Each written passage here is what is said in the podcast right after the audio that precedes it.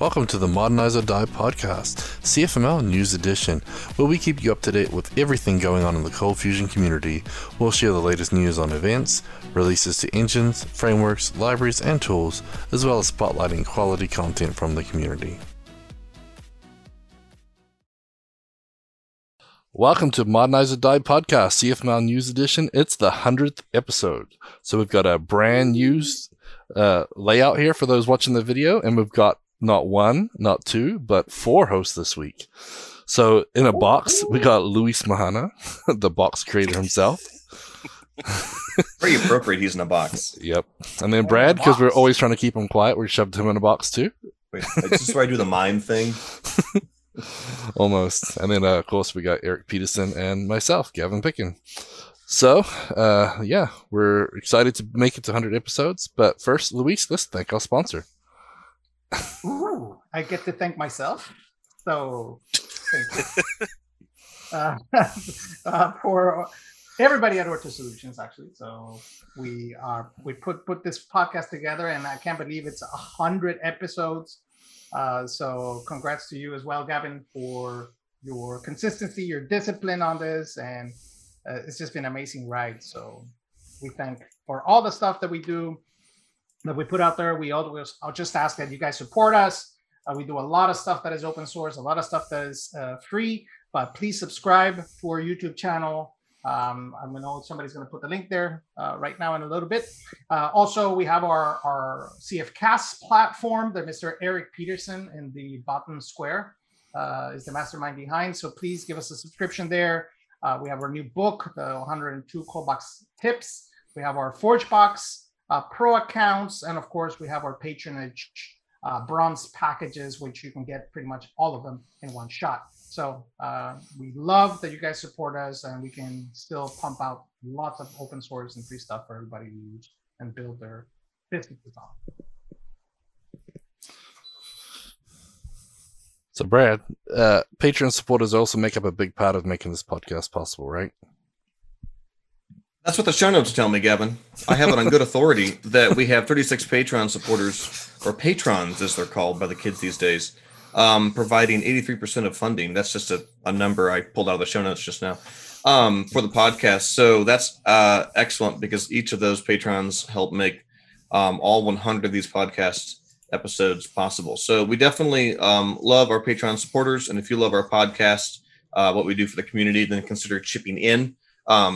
Our bronze Patreon supporter level is a very, very tasty support level, because it gives you access to ForgeBox Pro accounts and CFCast content, as well as the warm, fuzzy feeling that warms the cockles of your heart that you're helping support this podcast, Never Shenanigans.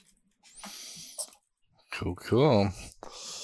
Yeah, we do thank every one of you. And at the end of the show, we'll go through and thank each and every one of you personally, and yeah, we do definitely thank you for your support, because without it we wouldn't all be here. Okay, so let's get into the news. So I think the most important news this week is that we made it to 100 episodes. So obviously, you know, we thank our sponsors, and we wanted to thank you, because without you supporters, you listeners, you watchers, we wouldn't be able to get here. We wouldn't do it for nobody. Trust me. We like to hear ourselves talk, but not that much. So, you know, we wanted to give a little bit back. So what we have is we have a little raffle today. So for those watching live right now on YouTube, there's a special little bonus for you. So if you get the trivia questions we're going to post, if you go and get the trivia questions right, you go into a draw for 2 of our 5 packages that'll go today. So basically what we're doing is we got a little artist trivia. We're going to share that show notes, and Eric has done it right now. So there's 5 questions, multiple choice questions. And if you get them all right, you go in the draw for one of our Box Life swag packages. So our Box Life store has some pretty cool content on it. And so we've got these little swag packages we're going to give out. And what we're doing is we're giving away 5, but 2 of them will be available for those who are watching live to say thank you for those who tune in every week to chat and heckle us from the live chat. So if you guys fill that out today, then you go into the draw for the 2. And then basically if anyone else who fills it out before next week's show, then you go into the draw for the other 3. So those watching live get a chance for the two, and then the other three as well. So I'm not sure exactly what's going to be in those swag packages, but there's some pretty cool hoodies, there's hats, all sorts of stuff up on our Box Life store. So go and basically, try and answer those trivia questions, and you might be able to win. So I'm just going to pull it up here for those who are watching. And so the questions for those who are interested, and you can obviously find these online, but one of the questions is, in what operating systems do our AMIs work? What are our Ordis extensions? What operating systems do our CMS support? And then what does the modernization package include, and how much does it cost?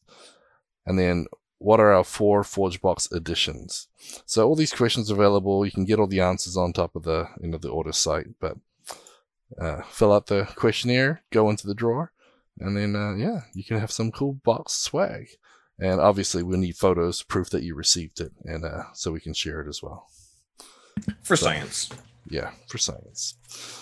But so I'm kind of curious, Luis, do you even know what's in the swag team, or has our marketing team kept that secret from you too? They have kept it secret, so I have no idea what they are going to be giving away. Hope it's not any of my own swag. They're breaking into your house and stealing stuff out of your office, man. I know. Too funny. Okay. All right. Goodies. Next up, our next news and event.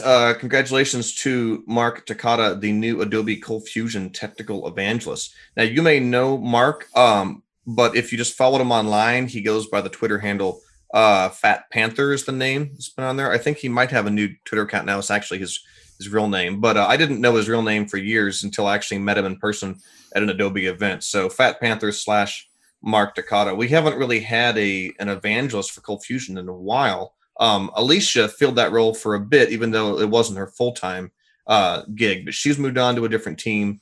And so Mark stepped in. So there's a post on the ColdFusion community portal that talks about that. So that's pretty exciting. And I don't know what all he has in plan, but I know that he's very active in the community. So it'll be interesting to see what Mark is up to.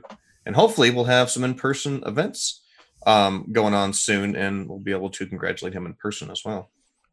Yep, he did already tweet a few things out saying he's meeting the engineers, and it's awesome to see how it all works behind the scenes and everything. So he's diving into it, so it's working out pretty good so far. But yeah, it's nice to see. I'm very excited about it. I'm very excited to have another ColdFusion evangelist. It's always great when you pump in new blood into anything that you do. I think he's going to bring new perspectives. He's going to bring new ideas. So I'm really looking forward to see how he's going to be treating his role. So I really like this. Cool. So next up, Luis, you have something important to announce as well. Ooh, yes.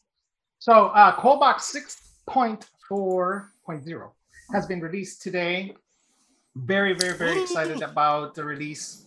And the whole team has been working hard, giving input on this one. It feels more like a major release, to tell you the truth, than a minor one. And mostly because of the amount of work that everybody has done in order to get all the asynchronous package really stable. And we've been introducing scheduled tasks. This is one of the major, major features. Let's see if we can get a link into this here for this release.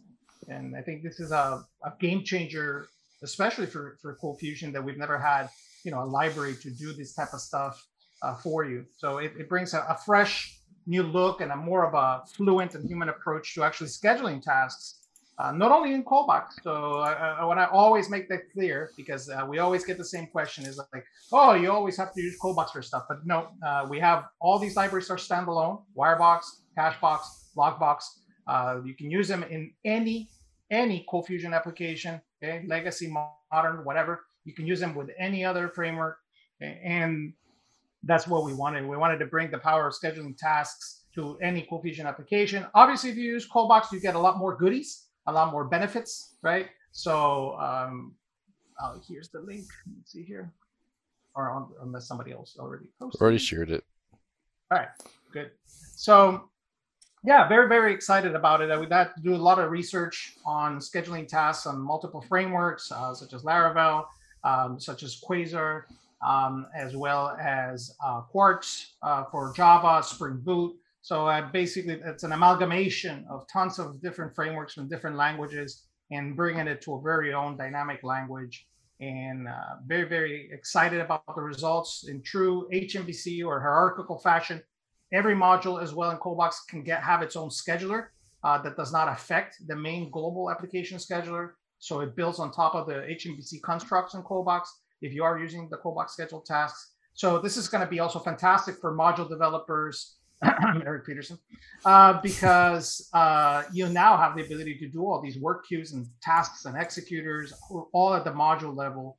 And they could just be brought in via command box. And now, boom, you have all types of scheduling going on in your apps. Very, very cool. Well, I'm excited to see that scheduled tasks. I know we wanted to make ContentBox, do certain things, and that's the basis for a lot of these new features is ColdBox. You know, it gives you all the plumbing to do everything you need. So, yeah, and this comes because of the ContentBox build that we're doing, right? We need it for image processing, right? So when you upload an image, you can actually split out all the different permutations of an image, right? We actually want to do comment moderations on different threads. We want to do our security monitors on threads. So the whole framework needed to be in place in order for us to continue with the ContentBox releases. Very cool. Okay, Brad, it sounds like Pete has some very important information because apparently JDK releases after today are going to have a big impact on some crypto roadmap stuff. Yeah, I saw that. So this is Pete Freitag who shared an article on this, and there's a lot of things that have been deprecated in Java or are about to be deprecated. So it looks like the OpenJDK crypto roadmap states that TLS version 1 and 1.1 will be disabled in OpenJDK releases by default after April 20th, 2021. So that's today, right? Yeah. Yep. So.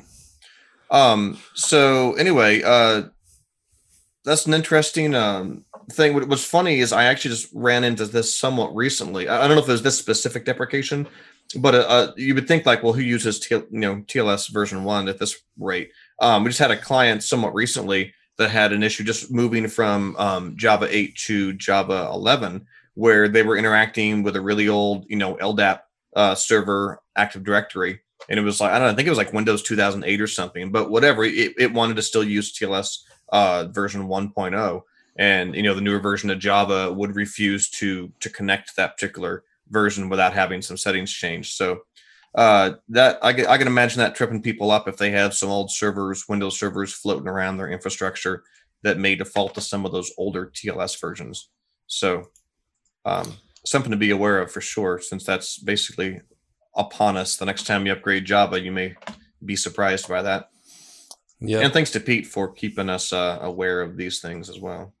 Yeah, and he did also give you a way to re-enable it if you need to, or try to. But obviously, depends on how you're using it, how you're connecting to other things, and but yeah, as always, Pete on top of the security stuff and Java stuff. So very good to see that. Cool. It looks like we had another little update for a spreadsheet library. We get these a lot. This is the Lucee spreadsheet library, and you're right. We've had a few releases, even just this year. I think we're up to 4 or 5. This is the one by CF Simplicity or Julian. Lost his last name. Hallowell, I think. Hallowell, yes. So this one adds support for header and footer images in your spreadsheet, as well as hyperlinks in there. So you can pick that up right now, version 2.18. Yep, he's actually got 2.18.2 out already and 2.18.1. But yeah, you can see looking at the tags, I mean, March 12th was 17, March 9th, 16th. So it's on a pretty regular schedule. So definitely keeping up to it. And I think, did he actually rename it?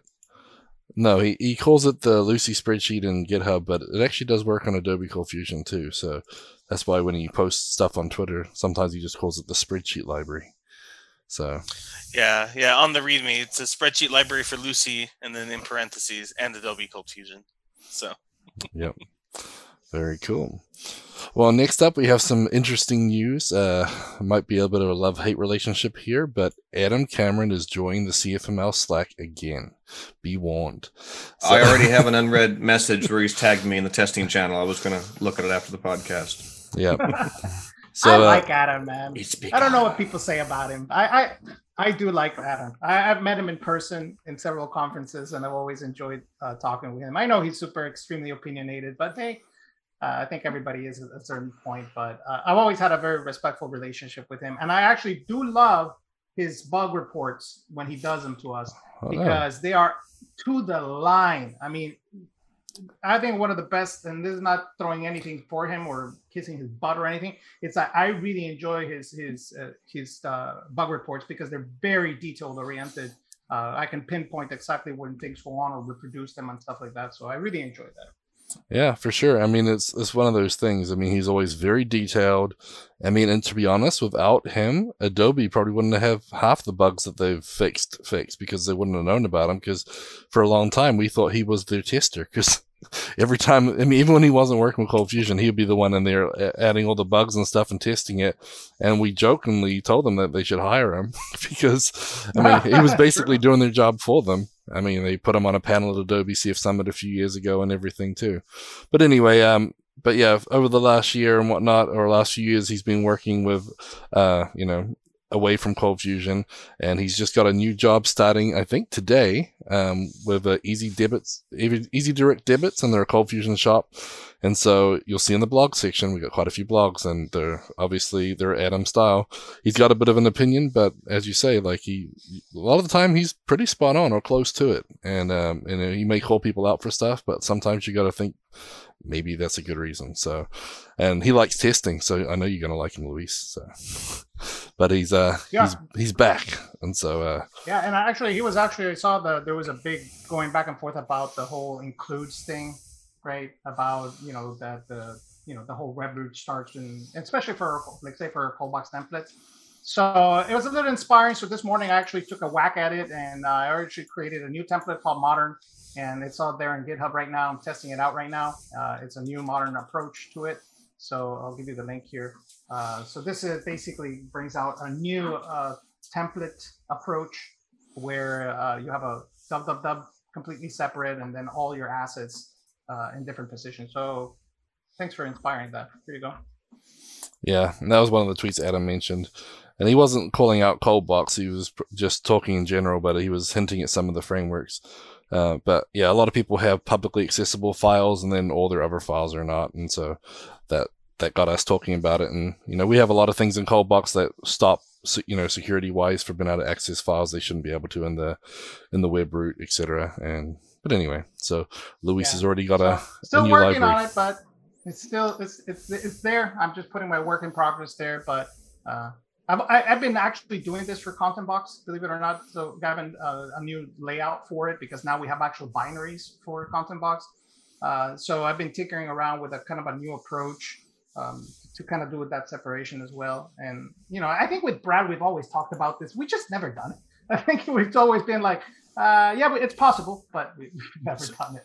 So yeah. Luis, you might want to make that Git repo public if you want other people to look at it.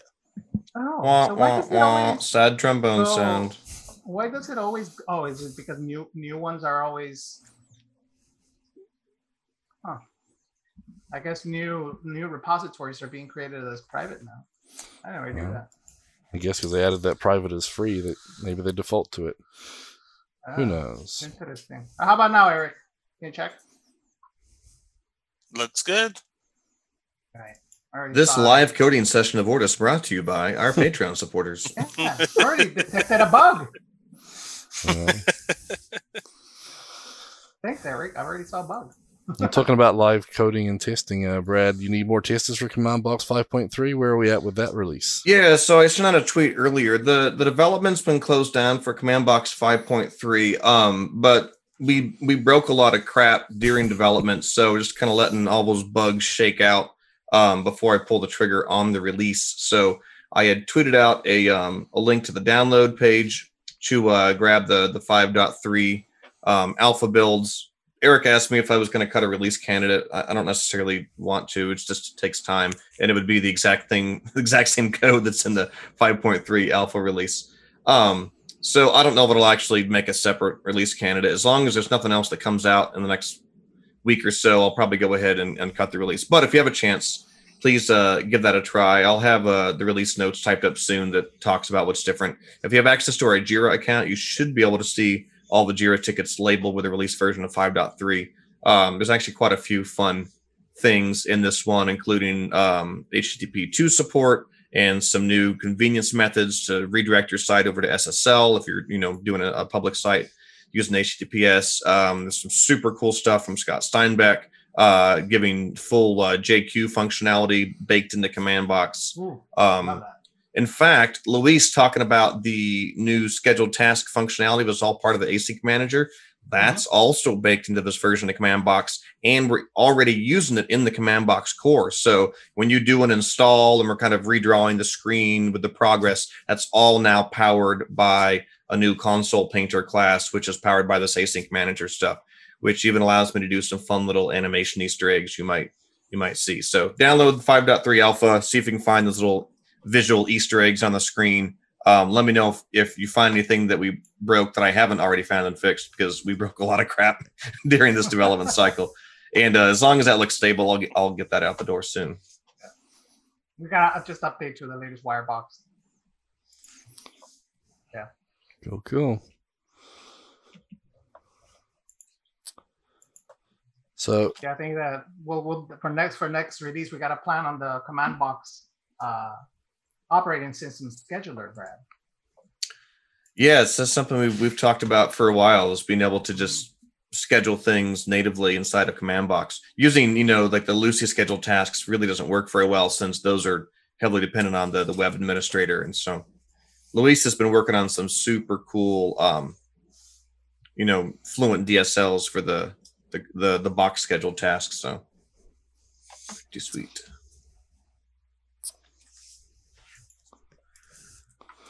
Okay. All right, who's got the next one? That's me. And in case you missed it, we had a VS Code live stream about the VS Code notebooks.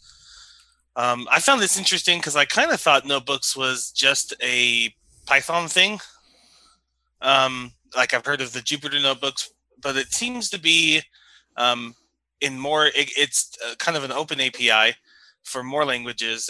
Basically, a notebook is a markdown file that can also have advanced, like little applets embedded. So you can have code samples that can be ran and the result printed out to the screen, things like that. So it's a good kind of like scratch pad. I think Swift has them called playgrounds. It's a mix of code and documentation around it to play around with some stuff.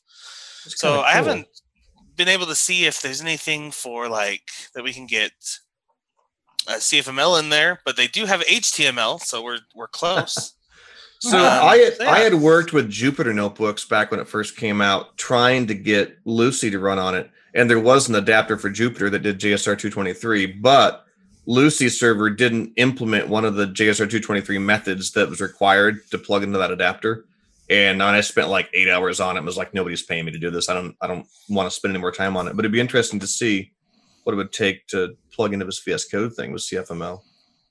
Well, you should watch this recording, Brad, and then you will know. I should probably require as an LSP, I'm guessing. Everybody, is that right? LSP, the language server protocol? Yeah.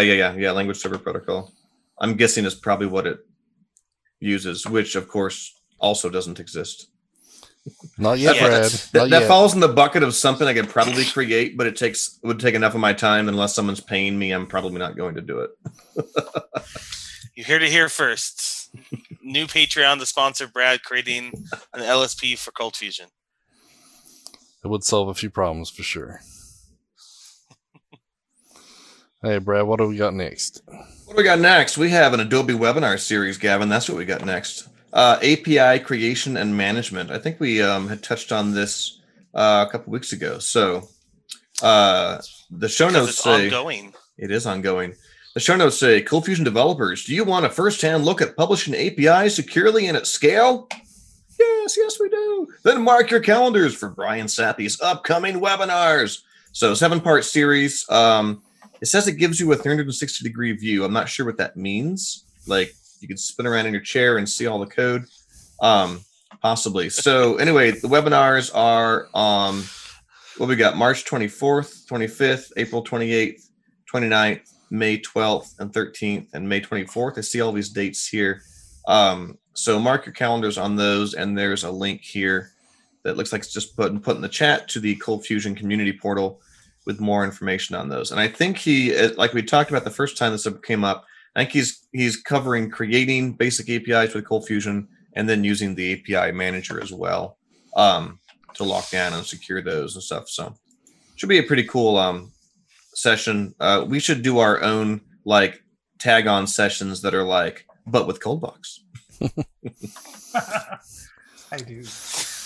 That'll be our tag for everything. Whenever somebody has a ColdFusion topic, we'll just say, right, but with ColdBox. Pardon me, sir, but do you have any ColdBox API? But of course. Getting started with ColdBox, but with ColdBox. Yep, and the recordings of the first couple are available. We have a link for that too, so you can get to the recording page, and we'll share that as well. So cool. And then, Luis, you also had a webinar last week with the online CF meetup. How'd that go? It was great, man. It was pushing me actually to do all the scheduled task stuff, and but scheduled task is just a little, it's a big part, but it's a subset of the asynchronous package in ColdBox, and it was great. I love doing this session. When I started it out at the beginning, obviously, and nothing worked on the new command box, and I was like, "What did Brad do?" And then it was my bug, but it was a very, very interesting. To work with this type of projects, because it's so different than the normal things, because you don't see anything, right? You can't use dump boards. You're in asynchronous land, and obviously it's a little challenging at the beginning, but we tried our best in our API to make it really easy to get working with it, and it went great. The recordings are up in CFcast as well, and I definitely encourage folks to try it out, to see the power of asynchronous and parallel programming. All these constructs are available to us. We can do non-blocking operations. I mean, and this is not new. This has been around in ColdBox 6.0, which released last year. So, we have all this ability in ColdFusion to do parallelization, to do synchronous tasks, to do all the goodies and the things that all the other languages claim that they have. We have them. So it's just a matter of people who actually start working with them and getting comfortable with them. I mean, and as developers on a JVM language, like, this is what makes JVM languages super powerful is the threading capabilities. So as ColdFusion developers, I think, we're missing out by not really tapping into this stuff. And what's great, Luis, is that, I mean, you didn't write all this stuff from scratch. You're just exposing the native stuff in the JDK, which is super powerful. Exactly. I mean, it would have been definitely an ordeal to do it from scratch, but the JDK introduced... I mean, I think since JDK 8, the JDK has been just amazing at introducing several feature sets. I wouldn't call amazing the names of things, because some of the names that they always choose are just so dumb. But you're right. I mean, the tremendous amount of work that has gone into the JDK to make it modern is impressive. And we just wanted to tap into that and bring fluency into ColdFusion. And obviously, being a dynamic language, we do all the translation layers for you between, strong type and loosely type. So you can work with queries, you can work with arrays, you can work with structs, and we do all those conversions for you. I mean, we even had tests where, this asynchronous packages are way faster than any of the synchronous constructs out at CFML engines themselves. So we've done a lot of performance testing on this and a lot of hardcore adaptation, so it can work with any CFML engine, modern CFML engine, that is. Very cool. And then you have another webinar this week because you just couldn't get enough, right? Oh, Lord, the panic monster has set in like crazy. So, yeah, so we're going to be doing a ContentBox webinar this week. If I say I'm not ready, Paulina might have some type of shock, but I'm ready, Paulina. I'm ready. So that's why I did the ColdBox 6.4 release today. And we're going to be working with Abilio this afternoon on all the little tickets that were left off. And hopefully what we want is to have either a release candidate by the time we do the webinar or beta 2. I'm not sure if we're going to still call it beta or go into full release candidate mode. But we are doing lots of strides in ContentBox, lots of features already. But we have more. We have more coming, especially for the headless CMS feature set. We also have John Clausen, which has done a tremendous work to migrate to use GUIs. So a lot of our infrastructure and architecture decisions that we're doing to move the project even forward for the next 10 to 15 years. So very, very excited about where we're going and where we're headed with ContentBox. Very cool. And then last but not least, out of our news section, that 102 Callbox HMVC quick tips and tricks is out on Gumroad, and it's cool to see you guys who have read it posting your tweets saying what you learned from it or and whatnot, because it's kind of cool to see. We'll see a lot of people have been using Callbox for a long time and they're still learning something from that. So I just wonder when what quick tips book are we going to do next, Luis? Because that Callbox book covered a little bit of everything, didn't it? It did. I mean, my intent was to cover, obviously ColdBox, but all the supporting libraries for WireBox, CacheBox, LogBox, even CommandBox. So hey, you stole some of my thunder. How am I going to do a CommandBox one now, man? Yeah. No, that's what I was going to say right now. I think the next one should be a CommandBox tips book. It's only going to be like 50 because that's all I can think of because Luis took the rest, No, no worries. We can borrow from the other ones. Say copy paste, man. Copy paste. You've heard it here. Brad has committed. He just said yes. Oh, so, dang. 103 CommandBox tips and tricks. I think that would be great. The problem is I'm mostly in an outsider's perspective because I take for granted a lot of the little things that I use. I'm like, oh, I thought everybody does that. So that's when you start getting all into these tips because you're thinking about, oh, but I use this all the time, but maybe nobody knew about it, right? So, yeah. That's how it happens. It's going to be 50 on the bullet train. Will it be 102 CommandBox tips? So it'll be 103 because I'm gonna show you up by one. Okay, I like that. So you heard it here. It'll be 103 CommandBox quick tips and tricks. Very cool. See, and I'm just excited to write the quick tips and tricks, mostly because it will confuse everybody. Wait, who's on first? Exactly. Okay, so next up, we've got our CFcast content update, and let's let Eric talk about that. Thank you. So we had a couple things drop this week. We talked about Luis's webinar, To the Future with CB Futures. It is in what might be my favorite logo for a series, and I can't even pronounce it. What is it, Luis? Would it be Ordisian Talks? Artushan Talks? Anyways, it looks awesome. So even if you don't want to watch the webinar, which you should just go look at the series artwork.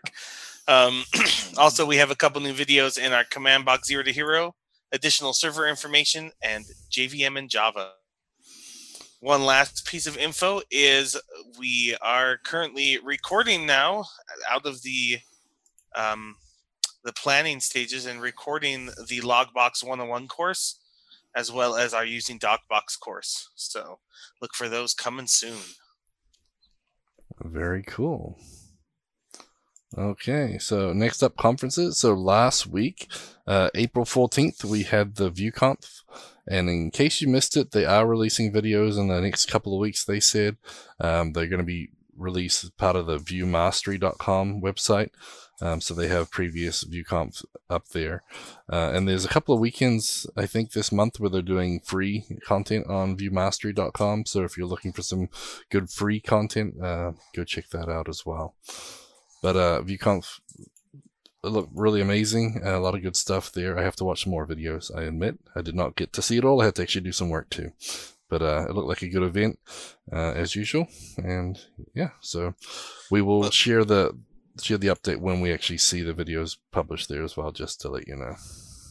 Right. You actually didn't miss a ton, Gavin, because they had some problems on their streaming platform. Oh. I guess having 3,000 people trying to watch concurrently caused some issues. So, like, the keynote itself was not streamed well. I think their planning to redo that live as well as release the recording. So who would have known that that many live users could bring down a system? So yeah, so you might not have missed anything depending on what you wanted to watch. Well, that's good to know. I felt bad because I was actually working. Okay, Brad, what else do we have going on? Isn't there one going on today? There's nothing going on. It's all done. Everything's finished. There's no more things. Wait, no, here's one. I just found one. RedisConf 2021. So that's actually today and tomorrow. So you are missing it. You're missing all of it. Right now. Yeah, right now. So log off this podcast. No, wait till we're done. So this is a virtual event today and tomorrow. It says, discover the power of real-time data. Join us at RedisConf 2021. So hearing from the Redis community, customers, industry experts, I haven't looked at a ton of the sessions, but I know there's a lot of cool looking stuff the last time I was in here. And also don't forget the $100,000 hackathon, which I have yet to actually think about other than the fact that Gavin and I talk about it every week in the podcast. But anyway, so if you're using Redis or you're thinking about using Redis, check out the Redis Conf sessions, which you're currently missing. Ooh, look, Heimdall Data's doing is a sponsor. They've presented for our Ordis Developer Week before. It's kind of cool. It's always fun when you scroll through and you recognize some of the speakers and sponsors. That's it. We got another one coming up on April 28th through 30th. It's the Atlassian Teams Conference. So if you use any of the Atlassian products, this is the successor to Atlassian Summit. We'll put a link to that in the show notes. Yep. And then coming up in May 12th and 13th, we have an online free one from AWS, the AWS Summit Online Americas. So this one's a great conference, and it's a good starting point if you're wanting to learn about what AWS can offer, and you can pick out of one of the 3 million services they do have and learn a bit more about that. So I like the fact they have some hands-on labs and workshops, as well as just intro sessions. And as I usually mention to most people, like, they have amazing swag usually in person, but the thing I really like is when you go to the sessions, they tell you stories of how they actually used it. And that's where I really got a lot out of that conference, because, you know, just different approaches to things that I wouldn't normally do. So it's a really good conference, and it's online and free, and you can sign up at aws.amazon.com, and they should have other versions for the other places other than Americas. So if you're in a different time zone, you can look for those as well. So next we have DockerCon. So May 27th, so month and change. Be interesting as well, always free virtual event. Paste the link here on the chat as well. But we went to that one in San Francisco, you remember, Gavin, and it was fantastic. It was a brain melt for sure. So it'll be interesting to see all the new stuff that they're coming up with DockerCon. I want to see more of Docker Swarm roadmaps. Yep. That's what I'm excited about. No more cube. We don't like the cube. Think out of the box, right? You know, I saw Portainer put out on their Twitter this week that most of the people using Portainer are still using Swarm over Kubernetes, or I think they even support one other option. But like Swarm is popular. Portainer actually liked. It was a Portainer actually liked a tweet of mine earlier. I was joking about how we use Swarm for life. So yeah, I know they did go and do all the work to put Kubernetes in, but yeah, they haven't had the pickup that they thought they would, which I guess a lot of those Kubernetes things, each own system that has Kubernetes has their own flavors and, you know, add-on products and systems. So I wonder if they're just using. I've always assumed a lot of the Kubernetes things kind of already have their own visualizer, where, you know, with Docker Swarm, it's more of a necessity to grab something like Portainer to give you a nice UI. But I don't know. But Kubernetes is a little tricky because, you know, all the major cloud providers kind of have their own flavor of it. It's always Kubernetes on Google Cloud Engine, or Kubernetes on AWS, or Kubernetes on IBM. I can't even say it without getting tongue twisted, but anyway. Yep, exactly. So next up, Luis, we have some conferences for audits coming up later this year too. Yeah, so we should start our couple speakers pretty soon here. We're reaching April, end of April, starting May. So we're targeting September for Into the Box. We still have not decided if this is going to be in person or not. Obviously, as the pandemic progresses, I know, especially here in Texas, the whole vaccination thing is very, very advanced. So everything's back to normal here from more than a few months ago. So it is. I mean, they're already doing events here locally. So I don't know. I think we have to respond to that. But I think for our international friends, it'll be very, very difficult still. So I think we might just leave it as a virtual, but we're still in decision mode. And then ITB LATAM in El Salvador in December 2021. Again, God willing, we're going to have the ability to actually be there in person by December. If not, obviously it would be virtual, but we're going to have to make those decisions pretty soon here. So I take a cue, this is kind of tongue-in-cheek, but from Disney, their latest Marvel movie announcement will be only in theaters in September. So at least Disney thinks we can all go back to places in September. Sure. So there you go. Yeah. Take that from that what you will. It maybe Texas, there's already tons of events happening here in Texas. Outside events. So if you're listening and you're capable and willing to come to Texas for an in-person Into the Box, maybe you should let us know. You're like, do it. Yeah. We'll be there. We'll have a vaccination booth on the back. Come in, get your shot in the arm, go into your session. I've had 18 doses this week. No more for Brad. No more doses for Brad. Oh man. My syringe is just full of caffeine. Is all it is. And matcha green tea, as we just found out this morning. Yeah, and that's Scott just mentioned in the chat. He still has his airline miles. So if you did sign up for Into the Box last year and you had airline miles, they extended them till December, and then most of them extended them till May. So you may need to go and remind them that you still can't travel, and they maybe will extend it some more. So that way you can use them in September if we do have it. Because otherwise they're probably about to expire. So just remember that. I got to call up and make sure mine get pushed back some more too. So unless Luis wants us to use them all this week.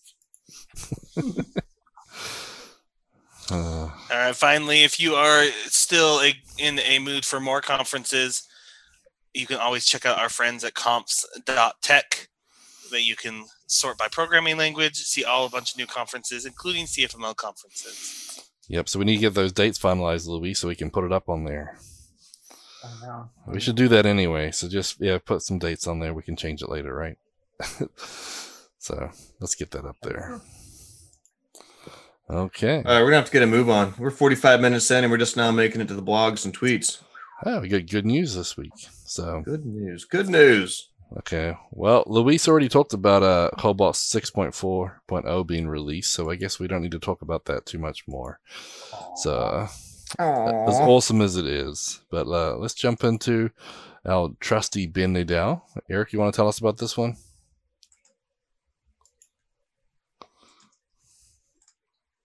Oh, are you muted, Eric? Yes. This one is about using the URL as the source of truth. Specifically, he's talking about in a search context in Angular JS. That's fine. That's a kind of an implementation detail. I love this idea of using the URL as the source of truth, mostly because then a person can just come to your website via like a deep link, right? They can paste in a link and it takes you right there, already configured for your search and all that. This is one thing I love. I'm going to go on a tangent about inertia.js, which is that instead of like doing all the JavaScript client side and doing AJAX requests, you just hit the server again with your new URL and it handles all of the AJAX stuff in the background. So your URL is always up to date and I love that. So great idea. I think if you have a search functionality or anything that you would want to link to directly, the URL is the perfect place to store that state instead of like, I don't know, a Vuex store or local storage or something like that. Cool. Yeah, that's why I thought, you know, usually we don't talk too much about Ben's Angular post, but that one was relevant, I think, in general. So pretty neat. And like I said, it definitely is helpful when you go to a link and it just works instead of having to try and remember stuff. So very cool.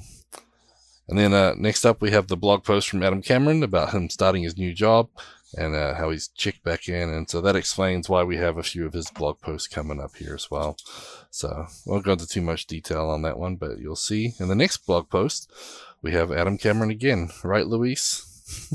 Yeah, I see how to apply a feature toggle in your code. I'm reading it here. I have not read his blog post just yet. I've been busy on the ColdBox release, but I definitely will take a tackle with it.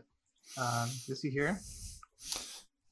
Yeah, so I like the way, you know, he says, don't do it this way. And, you know, like sometimes we can learn from things. And so basically in his DAO, for example, they have a feature flag come in and then you're like, if this feature flag, do this, otherwise do that. And basically what he's saying is that's a terrible way to do it. Yeah, I agree with that. I think not only, I mean, it works, right? It is a way to do it, but it might not be as flexible. Imagine now unit testing that or doing some tests on that. Now you have to go through the both paths as well, right? So yep. I think that's where dependency injection can really help out, and you know, assembling the objects according to the features as well. So yeah, and that's what I think. Instead of actually doing if statements, you actually basically do the different implementations and basically a strategy pattern for the features. Yeah, and so in that way you just inject a different object which does it the new way instead of the old way, and so exactly. I thought that was interesting. The one thing I did really like about it is, you know, he has to have his opinion too, and basically, of course, you need to test your toggling. You know, if you're turning things on and off, and he made a little jab at Ben here, saying that just because you have toggles doesn't mean that your code is more robust and requires less testing, because I guess that's part of the. Has Ben actually made that claim though? I guess I've never heard anybody said that.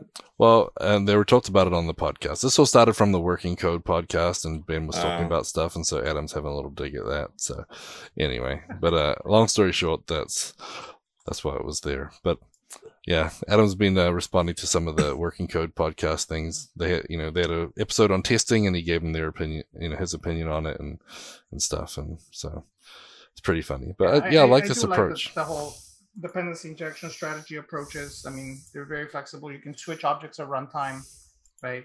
And as long as you adhere to, you know, to those specific interfaces for a specific feature, then you know you can be introducing new things and toggling new things on and off and testable. Yep, for sure. I like the way they do that, and that comes from you know, Ben Nadel obviously using Darkly, I think, for all his feature flags and his code. So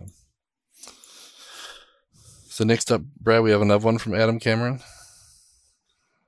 Talking about we do. I'm actually scanning through it now because I didn't see it when it came out. I'm just noticing that I think he confused real time and user time as not what it actually means, but it depends on how slow his stuff is. But anyway, yeah, he's just talking about getting a test box set up with inside of Docker with CFConfig and Lucee. It looks like he probably made his life a little bit more difficult because he's using the official Lucee container as opposed to using the Ordis Docker image, which already has CommandBox. So we had to go through some extra steps of trying to get CommandBox installed into a container, as well as CFConfig, I'm guessing. All that would have just been present if he was on the Ordis CommandBox image. This is part of the conversation of, you know, how you organize your web root had come in, because he was showing it in here how he likes to, you know, separate the public stuff from the executable stuff, which, as we were, you know, we mentioned earlier, that kind of falls in my Mac category. Is, yeah, it might be slightly more secure, but I don't think it makes a huge difference. But it can just be an organizational thing. But anyway, he's just talking about getting stuff set up. I think he was trying to run the tests themselves from the command line, possibly. No, he was doing it in the browser. He was complaining about not being able to run it from the command line. Like almost every other testing framework doesn't need your server up and running to run your tests. But CFML is... That's not entirely true. I mean, you can run tests from the command line. In fact, we do that with the Code Wars, right? That's a purely command line based runner. We don't have anything pre-built. You would need to actually, create the test box instance, pass in the arguments and, run it, and you'd get back, an object of data that you would need to loop over and do something with. The main reason why we don't out of the box spend much time on a purely command line based solution to running your test is that it would lock you into the version of Lucee that was powering your CLI. You couldn't run your test in Adobe ColdFusion or on a different version of Lucee. And unfortunately, ColdFusion servers tend to be deployed in a manner where there's server mappings, there's special settings in ColdFusion that the app is dependent on. ColdFusion is very dependent on where the quote unquote web root exists. So it would be difficult to take most, applications and just run them from the command line without running into a lot of issues, which is why we typically focus on the workflow that involves starting a traditional web server, and then the CLI just hits that and gets JSON back and then renders it out. But I mean, you can run a unit test purely in the command line. You just need to instantiate test box and call the methods and then figure out how you wanted to output it. It's just not a use case that most people tend to use in the ColdFusion world. Anyway. Yep. Your other thing about real time versus user time, it was actually eating the penalty of starting a box every time. Right. But I think I could be wrong. I was thinking that real counts, how in Linux, when you have like 4 CPU cores, you can go up to like 400% usage, right? I assume that was based on how many cores there was, and the user time was like the actual amount of time that elapsed in if you had a stopwatch on it. I could be wrong though, but that's what I was thinking, because the real time was 48 seconds, the user time was 10 seconds, which is why I have a feeling he has 4 cores, and so it was 4 cores, 48 seconds worth of cores if you added them up, which isn't that makes any sense. But I could be wrong. Perhaps it took 48 seconds, but 10 seconds. Sounds much more realistic as how long it would take Box to run, and even that's fairly long. Usually, CommandBox on a decently powered machine will run something in 5 seconds, which I get. It is still significantly slower than the Composer CLI. But yeah, I don't know what things he has in place that might be slowing that down. It's hard to say. This is also one of the reasons why I don't develop locally in a container, because everything's just slower. I just run good old-fashioned CommandBox on my local machine if I want to develop. And I also use the interactive shell built into CommandBox. So I open Box once, and then I run blazing fast commands all I want, as opposed to running Box this, Box that, Box nonsense. Because, that can be more annoying. Anyway. Yep. So next time... I'm thinking it'd be interesting to come up with just an example of running a test purely from the command line, just because, like I said, I know it's possible. It's just, and I've done it, but I've never outside of looking at what I did for the Code Wars, I've never documented anywhere, just because I didn't think anybody would care. It wasn't even that hard. It's just a bit of a pain. It's difficult to encapsulate an application from the command line, especially since CommandBox itself has WireBox in the application scope, but that's CommandBox's instance of WireBox. So if you tried to boot up another ColdFusion application inside the command line, you'd probably start overlapping stuff, which would be a little bit of a pain. I mean, the other thing, the important thing that you mentioned is that once you do that, you're stuck with the version of Lucee that you run in the CLI, because you're running it from that engine. So you're stuck with that engine. If you wanted to do that as an Adobe, engine server, you just can't. You have to use an Adobe CLI, which we don't produce, right?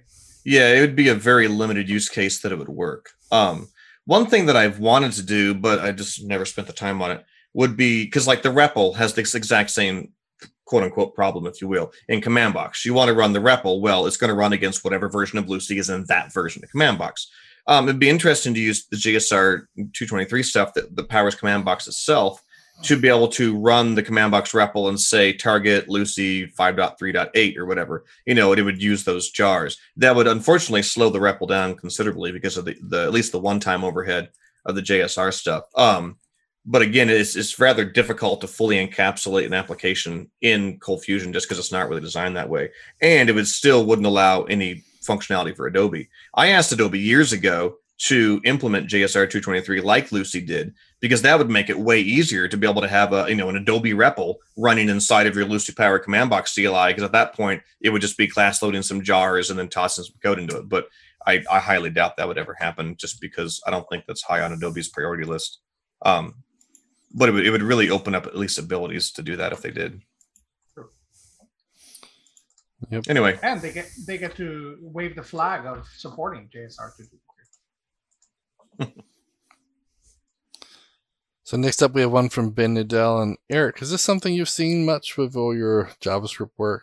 He was talking about returning search filters along with the search results. You know, so basically, yeah, AJAX responses. This is something I've seen in the, how would I put it, in the pleasant to use APIs world. They return you this information.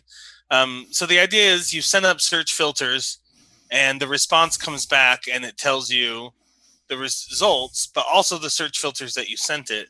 The reason that's nice is you have one place to look at it. Also, it really helps with debugging if you think you're sending up something and you're not getting that back. So, I mean, we're not talking about a lot more data in your JSON response. It's pretty easy to do on your server side and makes it nice for your front-end developers or yourself when you're using it to see what's going on. So I think it's a good idea in most cases. Yeah, I mean, I guess it would kind of match your query state, right? Basically, a lot of times if it was combining the two together. But yeah, so that means if you could actually cache your responses and check to see if all the keys are the same, you can probably use what you already have. Otherwise, go get the new stuff, for example. Well, yeah, that's a good thought. So we also have another one from Adam Luis.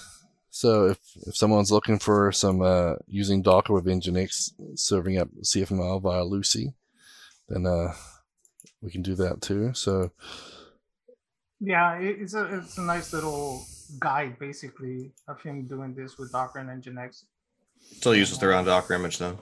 Exactly. So I think that you're hearing, Adam, just try out the command box Docker image. We've done a tremendous amount of work with it to make things a lot simpler to work with Docker. In all reality, we've been running everything on production with Docker for many, many, many years now, and John Kloss has been leading the charge on that, and he's done a tremendous work on it. So take a look at it.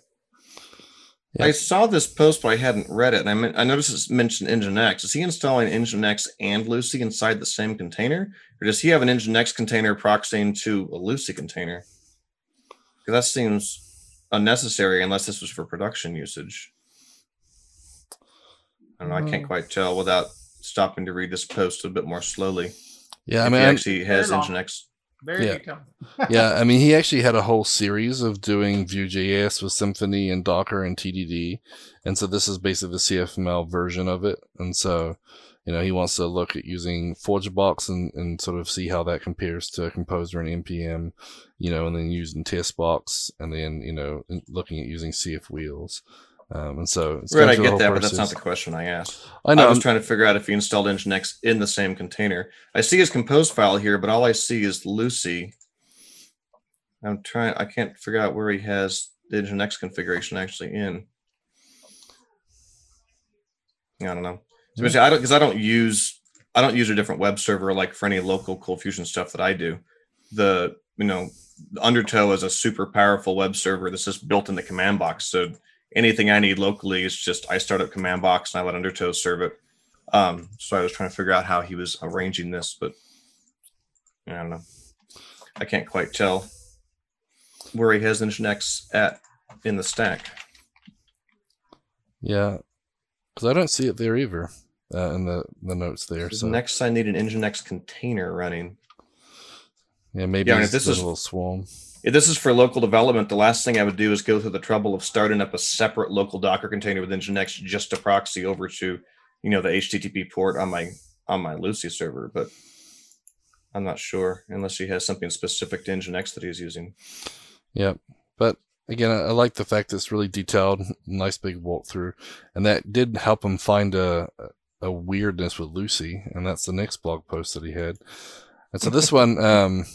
Is actually comes back more to Tomcat configuration, actually. So he was having weird stuff where you know, depending on if it had an index.cfm and had extra path info after it versus other files. Sometimes you'd get the path info variable showing information, and sometimes you wouldn't. And basically, you know, the comments are really where the gold is here, but essentially you have servlet mappings in Tomcat for Lucee's WebXML, and you have the star.cfm and star.cfml or /index.cfml. So basically all these files, you know, they're all got one wildcard. And then ColdFusion has the double wildcard because that special Tomcat configuration that they had. And so basically, if you're wanting to use URL rewriting and all those different things, you have to be aware of what's in your Lucee WebXML mappings. Do you want to hear the answer to this? Are you ready for it? I've said it to every blog post. Are you ready to hear the answer? Sure. CommandBox solves this, Adam. This would not have been a problem if you had used CommandBox. So in CommandBox, we have added a servlet filter into Undertow that automatically reproduces the Adobe ColdFusion double wildcard behavior. We fixed this like 4 years ago. So almost everything he's run into is because he didn't use CommandBox. So use CommandBox, folks. That's the answer. Solved these problems years ago for you. Done. Please, everybody, send your comments to Brad at ordersolutions.com. But I mean, that's a good point, because even if you use Lucee on any other servlet container like Tomcat, Jetty, you'll run into what Adam ran into, which is basically you can't do SDS rewrites in a subfolder. I mean, that's the short answer. If you're in a subfolder, you can't do rewrites because you have to have two wildcards, or you have to set up a servlet one for each one. But yeah, we solved this like 4 or 5 years ago in CommandBox. And because ColdFusion users are used to it just working out of the box, because JRun and then but later on the custom hacked up version of Tomcat, it has supports the double wildcard, whereas the servlet spec doesn't technically support that. Yeah, I know that's been a pain point for a lot of people moving from Adobe to Lucee. So, but you're right, CommandBox does fix it. So when they use CommandBox, it just works. So, long story short. Use CommandBox. Again, Brad at ordersolutions.com. Send your mail there. It's okay. He reroutes that to the trash. And then, so I have a couple other blog posts we have in the show notes, but we covered them in the news. So Pete Freitag's Java disabling support for the TLS v1 and v1.1, and also the new Adobe technical evangelist, Mark Takada. So... with that, we finally made it through the blog posts. So let's go to find a job, and there's none this week. So there's still quite a few from previous weeks, but short and sweet. So Brad, let's talk about the ForgeBox mod of the week, and this is one that you actually released. You know, it's incredibly simple, but I found myself in the position of having wrote some code a while ago. Just a simple CFC in CommandBox to allow CommandBox to talk to Fusion Reactor, to the Frappy, the Fusion Reactor API. Luis wanted to call this Frappuccino, so the Frappy SDK. I think we should. It can be the unofficial name. But anyway, I had written the CFC just to kind of encapsulate the Fusion Reactor integrations. Actually, no. I first wrote the first version of the CFC in TestBox to encapsulate whether or not Fusion Reactor was present. Anyway, a version of it worked its way into CommandBox, and I'd handed it out to a couple different clients who wanted to be able to track custom transactions or customize the transaction name. And I was about to, you know, copy and paste the file to another client. And I was like, you know what? This CFC deserves to just like be a package out there in ForgeBox. And then people can just install it from there, and they can have one place to send fixes. Because I'd gotten to the point when I added a feature to it, I'd have to go paste that in like the 6 different places I tossed that CFC into. The stomp over rest over stomp module also had a copy of the CFC in it. So anyway, if you're a Fusion Reactor user and you want to be able to track custom transactions in your code, which is a pretty cool, easy to do thing, or you want to be able to customize the transaction name, which is, you know, if you have a little homegrown framework, everything might just be index.cfm, but you can set a custom transaction name that's more meaningful to you. It shows up in the Fusion Reactor UI. This CFC just gives you a really simple interface to do that with, and it automatically detects if Fusion Reactor is installed and just becomes a no-op otherwise. And James Moberg already asked me on Twitter about adding some additional functionality to it, and I told him, send a pull request. I think that would be great if there's something else that it, you know, you want to add to it, because the Java API that Fusion Reactor exposes is fairly, you know, broad in the functionality it has, and I only have a small fraction of it added here. But anyway, that's your module of the week. you can like read this like one CFC with like 50 lines of code. You can just skim through it, read the comments. There's a README that shows you how to use it. Also, it can be used outside of WireBox and ColdBox. Since it's such a simple CFC, if you want to use it on a legacy app, just use create object on it and it'll work fine. Cool. It just shows how easy ForgeBox is, and when you copy paste code quite a bit, you get those pain points, right, Brad? You don't want to have to maintain them in 5 different places. So use ForgeBox, use Package Manager with CommandBox. So cool. Okay, so that is our ForgeBox module of the week. Next up, we have our VS Code hint, tip, and trick of the week. And this is one I'd never heard of before, but Eric pointed it out to me. So, Eric, you want to tell us a little bit about Waka Time? Waka Time. That's W-A-K-A time. So Waka Time is a plugin for VS Code, but that plugin syncs to a service whose goal it is to track all of your programming metrics. So we're talking about how long you've been coding. It's tracking the time you're actually typing. It does it for per file, branch, project, language. It works in, there's hundreds of integrations with different IDEs, GitLab, GitHub. There's a Microsoft Word one, which was crazy to me. But anyway, there is a free tier, which is basically you get 2 weeks of your data. So it's the Slack tier. And I use it just because I find it interesting. Like every week I'll get an email and said, hey, you coded, 60% of your time in CFML and 10% in CSS and 50 in JavaScript or something. I know that those percentages didn't add up. Don't worry about it. So yeah, you can sign up for free, hook in VS Code to here and see what languages you're coding in most. It could also help you if you're trying to figure out where your time went that week, especially if your Git commits are a little small. You can see, I spent 6 hours on this one feature, and then I finally made one commit. That was a crappy day, or. So, metrics, insights, time tracking, Waka Time. Very cool. Well, before we do our Patreon thank you, I just wanted to give a reminder to everyone who's watching right now, listening right now, that we have our 100th episode raffle. So we have a link in the show notes that goes to a Google form with 5 Ordis trivia questions. You can get the answers from the Ordis website. If you get all those right, you go into the draw basically to win 5 of our Box Life swag packages. And so if you are watching right now, and you get it done today, then you guys can actually go into the draw for 2 of them.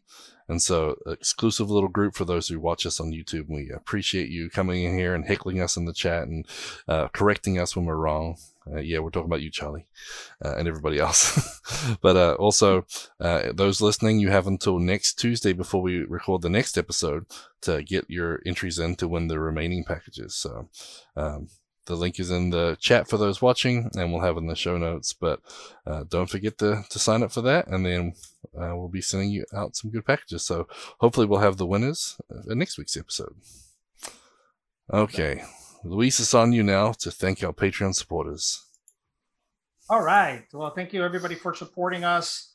I can assure you that we definitely take advantage of and squeeze every penny into all the initiatives that we have. So we can offer a lot of things as open source and a professional open source. So thank you very much.